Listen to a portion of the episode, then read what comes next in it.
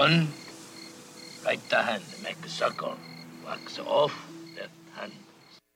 All right. Hey, so uh, let's see who actually knows what's going on. If you are under the age of, I don't know, 25, and you got to be honest, we're at church, so don't lie. If you're under the age of 25 and you don't know who Mr. Miyagi is, please raise your hand. Nobody, everybody knows who Mr. Miyagi is. I'm shocked. Um, I love this movie. Uh, this movie uh, taught me karate. Um, I'm kidding, but I did do taekwondo when I was in middle school, and I got the yellow belt, and so it was really special. So me and uh, this is Daniel. Me and Daniel, we have this like um, really this bond with each other because we both do karate. Um, but if you don't know, if, uh, let me refresh you what this movie is about. Daniel, or as Mr. Miyagi calls him, Daniel-san. Uh, him and his mom moved to California, and, and he's new um, in, in this town, and he's new in the school, and he starts to get picked on by these kung fu kids, the dragons. I don't. Joel knew what they were called. I don't even know. Um, by these dragon guys, and he, he doesn't belong, and he's getting picked on, and he befriends this guy, Mr. Miyagi, and Mr. Miyagi, uh, he's a shop mechanic, and he knows karate, and and he goes to him, and he's looking for help. You know, like, I need help. I need to defend myself. These kids are picking on me. Teach me karate. And in this scene, they make a deal, and he says, Let's, I'll make you a deal. I'll teach you karate if you do everything I tell you to do. No questions. You do what I tell you to do. You follow me. You listen to me, and I'm to teach you karate. And Daniel's like, Yeah, yeah, like, this is it. Like, this is to fix it. This is to fix my problem. And then he's like, Okay, now wax the car. And he's, he's left standing there like, Are you serious? I thought we were going to learn karate. And, and for Daniel, following Mr. Miyagi, it was this thing that seemed so strange to him.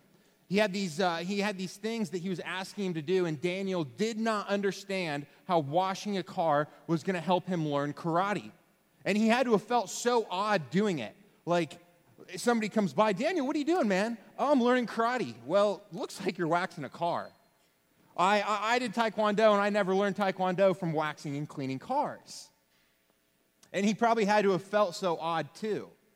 He probably had to question, like, does this old guy really understand what's going on? Or is he just trying to use me to get me to do a bunch of slave labor because he's old and doesn't like to wax his own cars? What is going on? And I love this. And what I want to talk about today um, is this idea that following God can seem odd.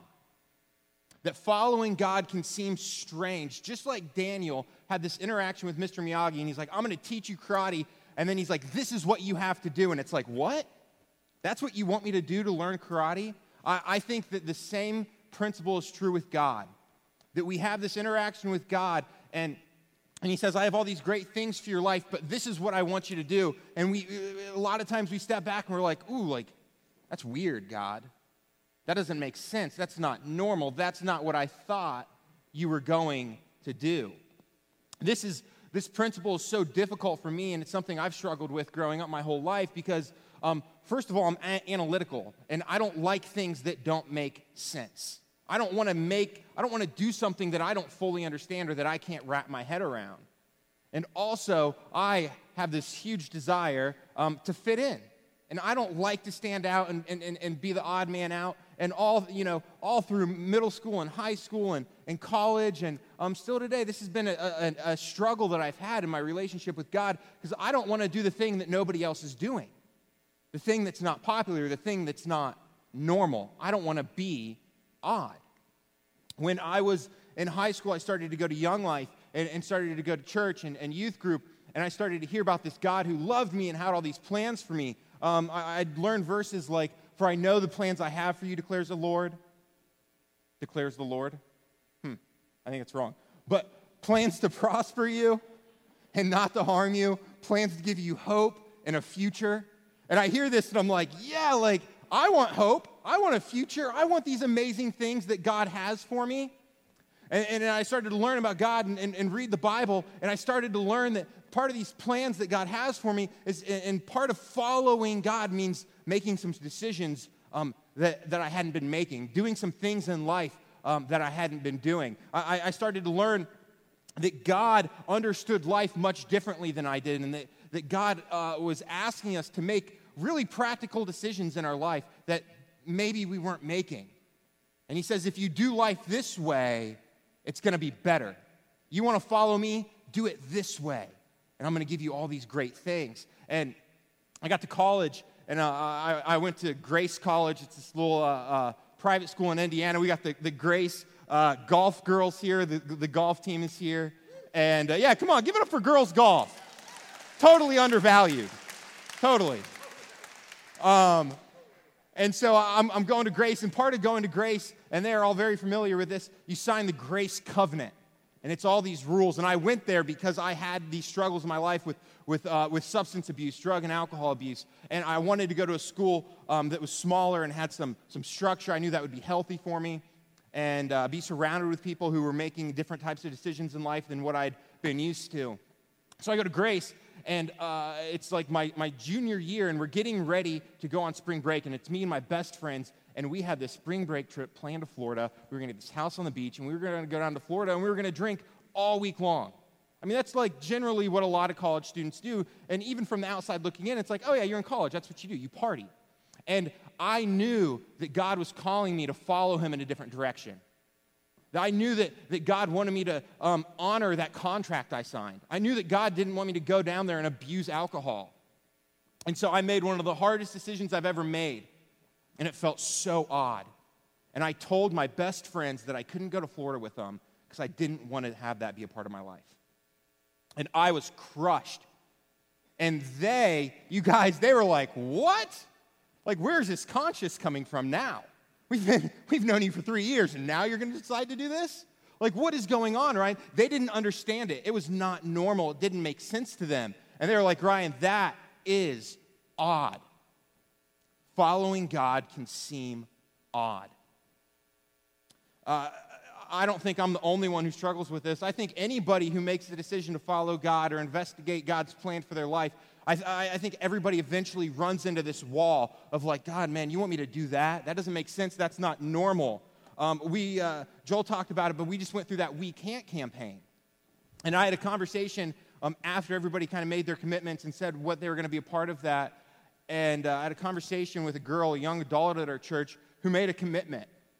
And part of We Can't, um, actually all of We Can't, you know, part of it was building a building, but the heart of We Can't was trusting God with our finances, making a decision to believe that everything we have comes from God and that, and that God's plan for us and our finances is to be generous and to give to the local church and to support it and to help it grow so that we continue to share this message.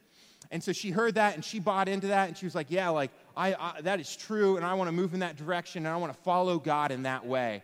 And so she made a commitment. And a few weeks after that, she went to our financial planner and if you go to a financial planner that does not believe that, he's going to have some other opinions. And he looked at her budget and he said, Well, this is odd.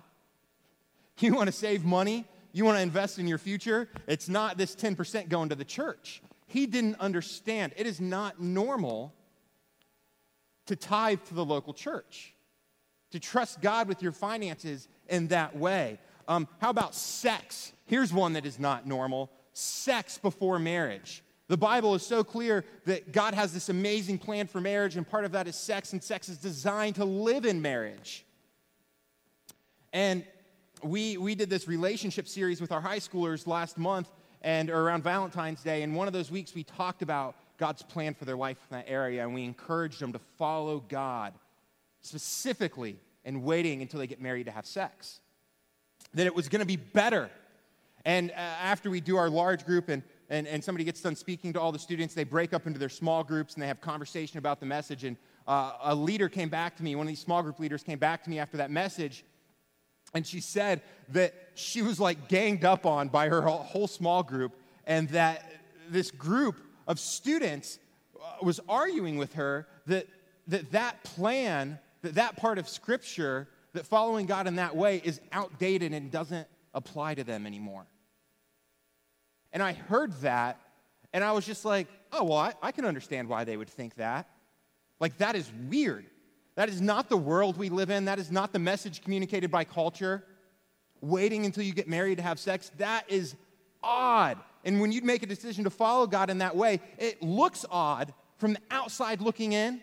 People think you're weird, and it feels odd because it feels like you're giving up something that's like so ingrained in you and every part of you, especially when you're a 14 year old hormonal, uh, high schooler says, Man, that thing looks good and I want it. What do you mean I'm not supposed to have that? Or forgiveness. A few months ago, there was a, a horrible tragedy in Charleston. Um, a, a, guy um, went into a, a, a, church and killed nine people in a small group that were meeting and, and talking about God. And it, it was violent, it was horrible, there was no reason for it. And, and even more shocking than that was the next day, victims of those, um, family members of those victims got on TV in front of the world and said, We forgive that guy who did that thing to our family. That is odd. I don't know if I could forgive somebody the next day who killed somebody in my family. And yet, God is so clear, and the Bible is so clear that forgiveness is a part of His plan. He says, Forgive. Joel just talked about it. Forgive because you've been forgiven. You didn't deserve to be forgiven by me. So, and I forgave you, so go and forgive everybody else for what they've done to you and the wrong that they've done to you. That is not normal. That is not the world we live in. Following God in that way is odd. How about this? This is my favorite. Sometimes I wake up, I, I, swear this is like a moment of like vulnerability. Sometimes I wake up and I think about what I believe, and I'm like, man, this is crazy.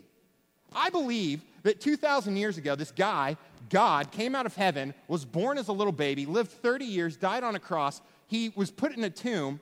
Three days later, he rose from the dead. And then I believe that by believing that, he comes and lives in my heart. I believe that Jesus lives inside of me. That's weird. And if you believe it, you're weird too. That is not normal to believe that a little man lives in your heart.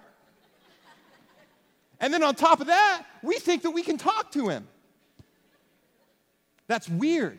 That is not normal. Normal people don't have little people living inside of them that they talk to and tells them which kind of decisions to make in life. And say, I want to follow that voice inside of me. I want to follow God. That is not normal. Following God can feel odd. And we all experience that. And it's so important, you guys. And, and my only goal for today, I guess I have two goals, is I just want to like, I want to bring awareness. I want to inform you that this is the truth about following God.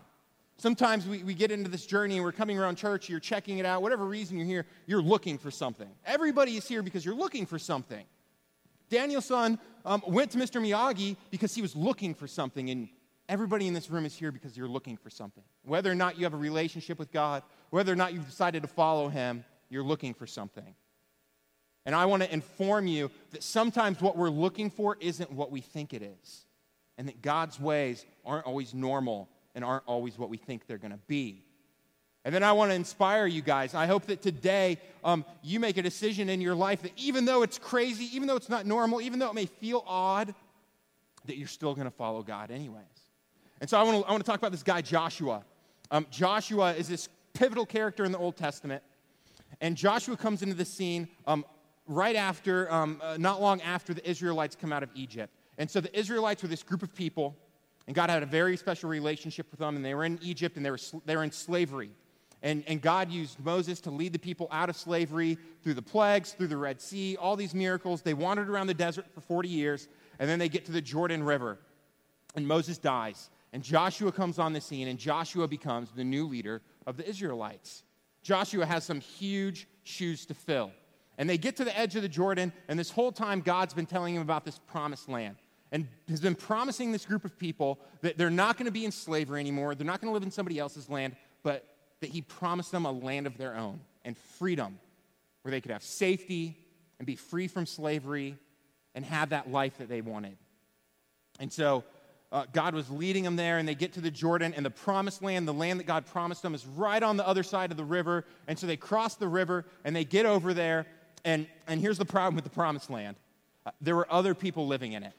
And God told them, for you to take it, for you to live in this land, you got to take possession of it, and you got to you got to defeat all these people. You got to go to war with them. But I'm going to go with you and I'm going to help you. And the first town that they get to after they cross the Jordan, the first town that they get to, the thing standing in the way of them in this land that God promised them, is this little town called Jericho. And maybe you guys have heard of it. This little town called Jericho. Um, living in the city, there were probably only about 1,500 people. And then people lived all around the city. And so when Israel came up to the city, everybody, everybody living around it went into the city and they closed the gates. And Jericho was, um, had these walls around it, these um, massive walls. They were huge. And it wasn't that big of a city. It wasn't like there was like a ton of people. So when, when they closed the gates, there might have been like three or 4,000 people in it. And it was only about a half mile around. So picture a, uh, a track, um, like a high school track, 400 meters, double that. That's about how big the city wall was. But the city wall was tall. Um, I, I found a picture from 1983 because apparently nobody makes pictures of the walls of Jericho anymore, and I don't know how to use the computer well enough to make my own. Um, and this is, this is a representation of what they came up against. This down here is a little person. And this first wall would have been a retaining wall, and it would have been 15 feet high, and it would have just been holding up dirt in this giant mound. And on top of that retaining wall would have been this mud and brick wall that would have been another 12 to 15 feet. So now we're at almost 30 feet of wall. And then you go up this steep embankment. There's just this grassy area. They think people lived there. They think people built like little houses there up next to the walls. And, and then you'd get to another wall, the upper city wall, and that would be another 10 to 15 feet tall. And so from the ground looking up, this wall is almost 45 feet tall. And Israel has to go to battle with Jericho. It is right in their way of getting where they need to go. And normally, in this type of situation, um, when, they would, when they would go to war against cities, um, sometimes they would big, dig a big pit, a big tunnel to get into the city. But the way the city was set up, it was on a mound that was, it was nearly impossible. It would have forever. Sometimes they build giant ramps. And this is another process that takes months. And then they would have to build a ramp, and then they'd have to build another ramp. And then anytime you get close to the city wall, you know, they throw bricks over and they throw things on you, and people die, and nobody wants to die. So that wasn't a good plan. Um, uh, sometimes they would just surround the city and make sure that no supplies got in or out. Like, let's starve them out. But at this time of the year, when Israel comes up to uh, Jericho, they just finished the harvest. So they have got so much food in there, it's not even funny. It would have taken. Uh, it would have taken almost a year for them to run out of that food. And they have two wells inside of their city. It was totally not normal to have wells inside of your city. So Jericho was sitting pretty. They knew they were safe. And they were small, but they were secure. And the, the thing about Joshua is um, he had a special relationship with God, and Moses, leading up to this point, also had this really special relationship with God. And Moses would go out and talk to God.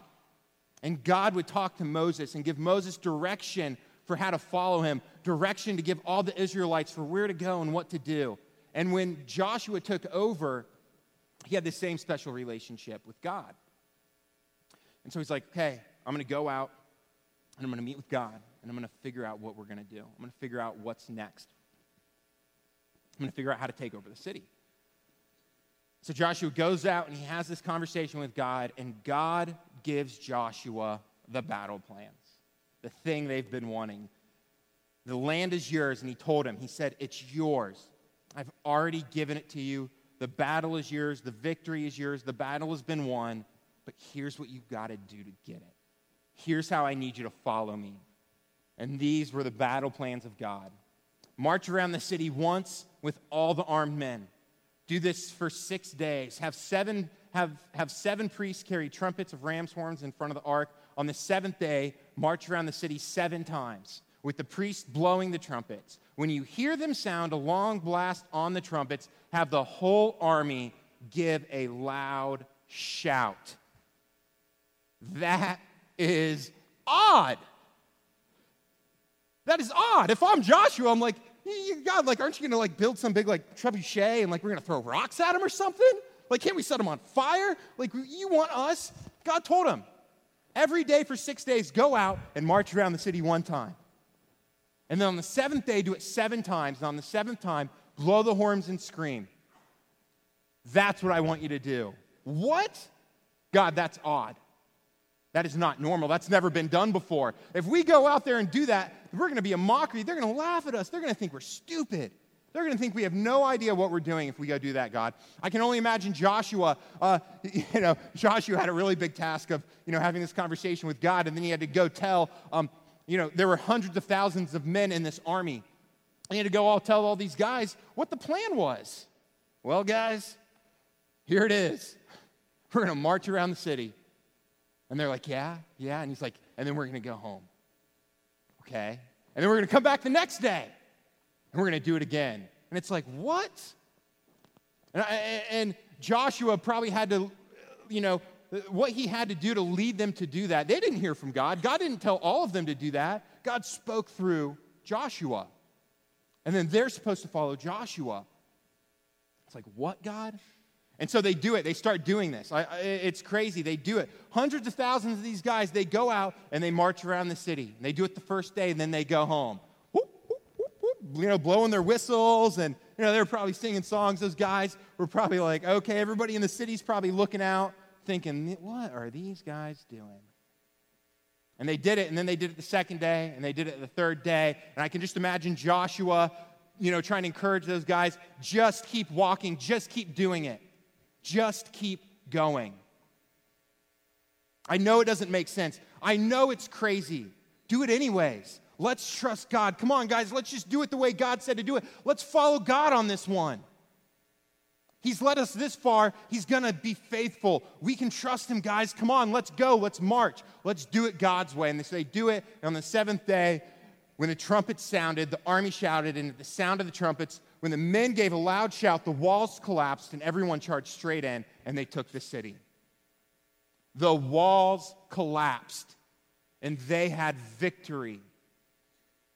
They had victory because they did what God told them to do. They followed God even when it didn't make sense. And those walls went down, and they took the city of Jericho and they stepped into the promised land, and it was theirs. And they got the thing that God wanted to give them a land of their own and freedom.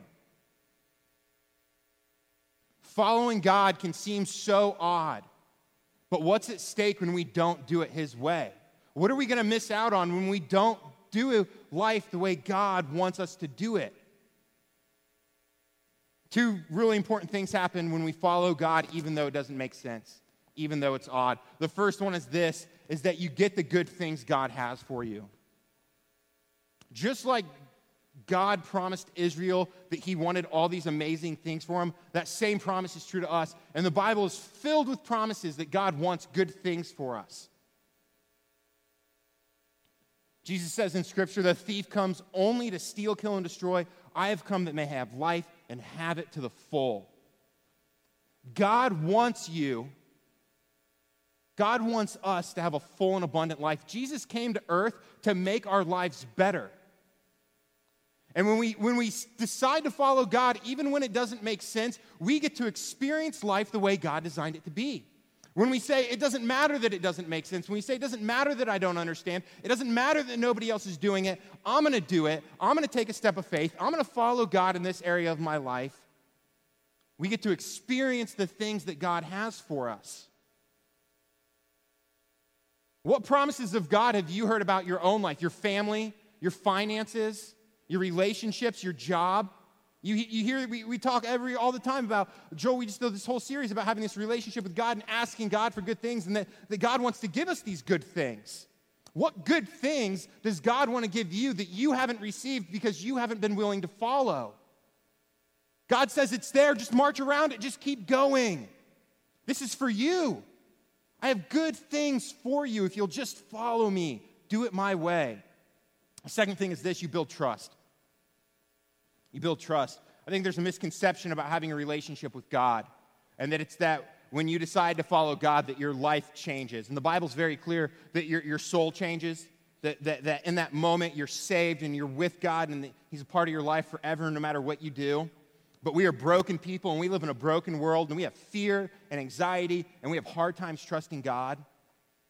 And God, um, trusting God isn't this giant decision, it's a decision we make in all these different areas of our life. That was one decision that the Israelites made. That was one decision that Joshua made to trust God. And it wasn't the first and it wasn't going to be the last. But can you imagine how the Israelites felt after they trusted God and they took that step of faith? And then those walls came crumbling down. And they probably thought, you know what? We can trust God. You know what? They, they were probably excited for, to, to trust God in another area, to say, what else does God want to give us? How else can we experience the goodness of God? In Proverbs, it says, Trust in the Lord with all your heart and lean not on your own understanding. In all your ways, submit to him, and he will make your path straight. Trust in the Lord with all your heart and lean not on your own understanding. I got to hear Andy Stanley speak a couple days ago, and he said the, the, the, the, the tell of a good parent This is, this is good, parents. The tell of a good parent is that when your child moves away, do they want to come back? Do they want to come back and spend with you? And the point he was making is that there's so many parents out there that parent and their goal is obedience. They want children who obey them. And he said the heart of a parent needs to be relationship, not obedience. That the goal is to be close with your child, to show them that you are trustworthy, that you do know more than they do, that you do see life from a different perspective, that you have experience and wisdom, and that you want to give that to them and you want to experience life with them and walk through life, and that it's not just about them obeying everything you say. And the same is true for God. God wants us to learn to trust Him and walk through life with Him, hand in hand, taking steps of faith in every area of our life so we can experience life the way God designed it to be. After Daniel got done waxing cars for one day, he goes back the next day and he's probably like, all right, To learn karate. Like, here we go. And like, now I paid my dues. Now I get to really learn karate. And he shows up the next day and he's like, all right, paint this fence. And Daniel spends all day painting a fence. He goes home, he comes back the next day, and he says, all right, sand the deck. And he sands the deck all day. He comes back the fourth day and he says, paint the house. And he spends all day painting this stupid house. And at the end of the day, he's defeated, he's tired, he's confused, and he's, he's he spent the last four days doing something that doesn't make sense at all. And he goes to Mr. Miyagi and this moment of anger and confusion. And he says, I'm ready to quit, man. I don't think I can keep doing this anymore. And this is the interaction they have. The floor. Sand. Big sucker. Sand floor. Sand. Now show me wax on, wax off. Hey.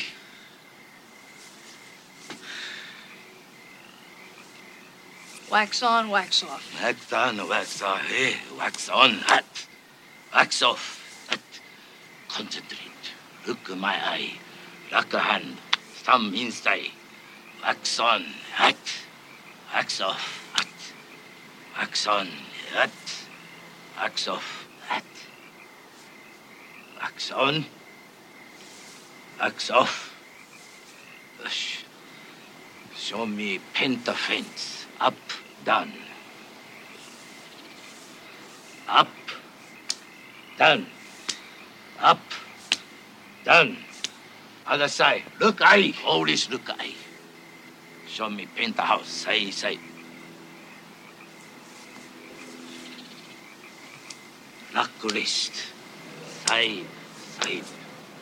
Side, side. Yes. Show me wax on, wax off. That! That! That! That! Show me paint the fence. That! That! That! Show me side to side. That! That! That! That! Show me sand or floor. That! That! That! That! Yes. Yes! Stop! Stop! Oi. Hey, look, eye always look, eye. Come back tomorrow. If that doesn't get you jacked up, I mean, come on. Like, let's go do karate together out front. It's beautiful out. Daniel had no idea what was going on, and Mr. Miyagi knew the whole time what he was doing. And that's wisdom. God's way is wisdom, and when we apply it to our lives, we experience it the way He designed it to be. It says in Corinthians, um, it says, For the wisdom of the world is foolishness in God's sight. God knows what's best for us, and He wants us. You guys, God wants us, God wants you to have life and to experience life and relationships and finances and family and work and all these different areas of our life. God wants us to experience them the way He designed them, the best way possible. And you'll never trust God, you'll never determine if God is trustworthy if you don't ever take a risk and say, I'm going to do it your way. Even though I don't understand, even though it sounds, you know, crazy as all get out, even though the people around me won't understand if I do it this way, I'm going to do it your way and I'm going to see if you're faithful. I'm going to see if I can trust you. And I challenge you, I dare you. Apply God's principles to your life, follow Him, and you will see that He is trustworthy. And it will be worth it, and you will never look back. You will never look back. And you will experience life in a totally different way. So, what's your Jericho? What's that thing in your life that's standing in the way of what God has for you? After I told my friends that I couldn't go to Florida with them, and they thought that was odd, they came back to me a few days later and they said, Ryan, we love you so much, and if you go to Florida, we promise you we won't drink all week. And I did not expect that. And I honestly, I didn't even believe them. And they convinced me that they, were, they meant it. And so I went to Florida, and I had one of the best weeks of my life with those guys. And I didn't have to feel bad about it, and I got to go to Florida, and I got to follow God. It doesn't always work out like that, but it works out. So, what's that thing in your life that you need to just keep going? And maybe, maybe it's this compartmentalized thing where I'm willing to follow God over here. Like, yeah, like, you know, thou shalt not kill. I'll follow God there. There's certain parts that are really easy. But we all have these compartments of our life. We're like, ooh, I don't know if I can trust you in that area, God. I don't know if I believe you there. That sounds too odd. Do it. Take a step. Try it God's way. And some of you are like, I've been doing that and I am doing that. And I just want to encourage you, keep going. The Israelites had to march around Jericho over and over and over again. And they, it took them seven days, and maybe it's going to take you seven weeks or seven months or seven years, but God is faithful and He keeps all of His promises and He wants good things for you. And just keep going. Remind yourself that God is trustworthy and say, okay, God, I'm going to keep doing it your way. Let me pray for you guys. God, thank you so much that all you want for us are good things. God, help us to trust you enough and to take a step of faith and to take a risk and follow you even though it's weird or it doesn't make sense so that we can experience more of life the way you designed it to be experienced, God. Give us courage. Give us discipline. Give us wisdom to realize that your ways are better than our ways, God. We need that from you. We need the wisdom that you have to offer us, God. Amen.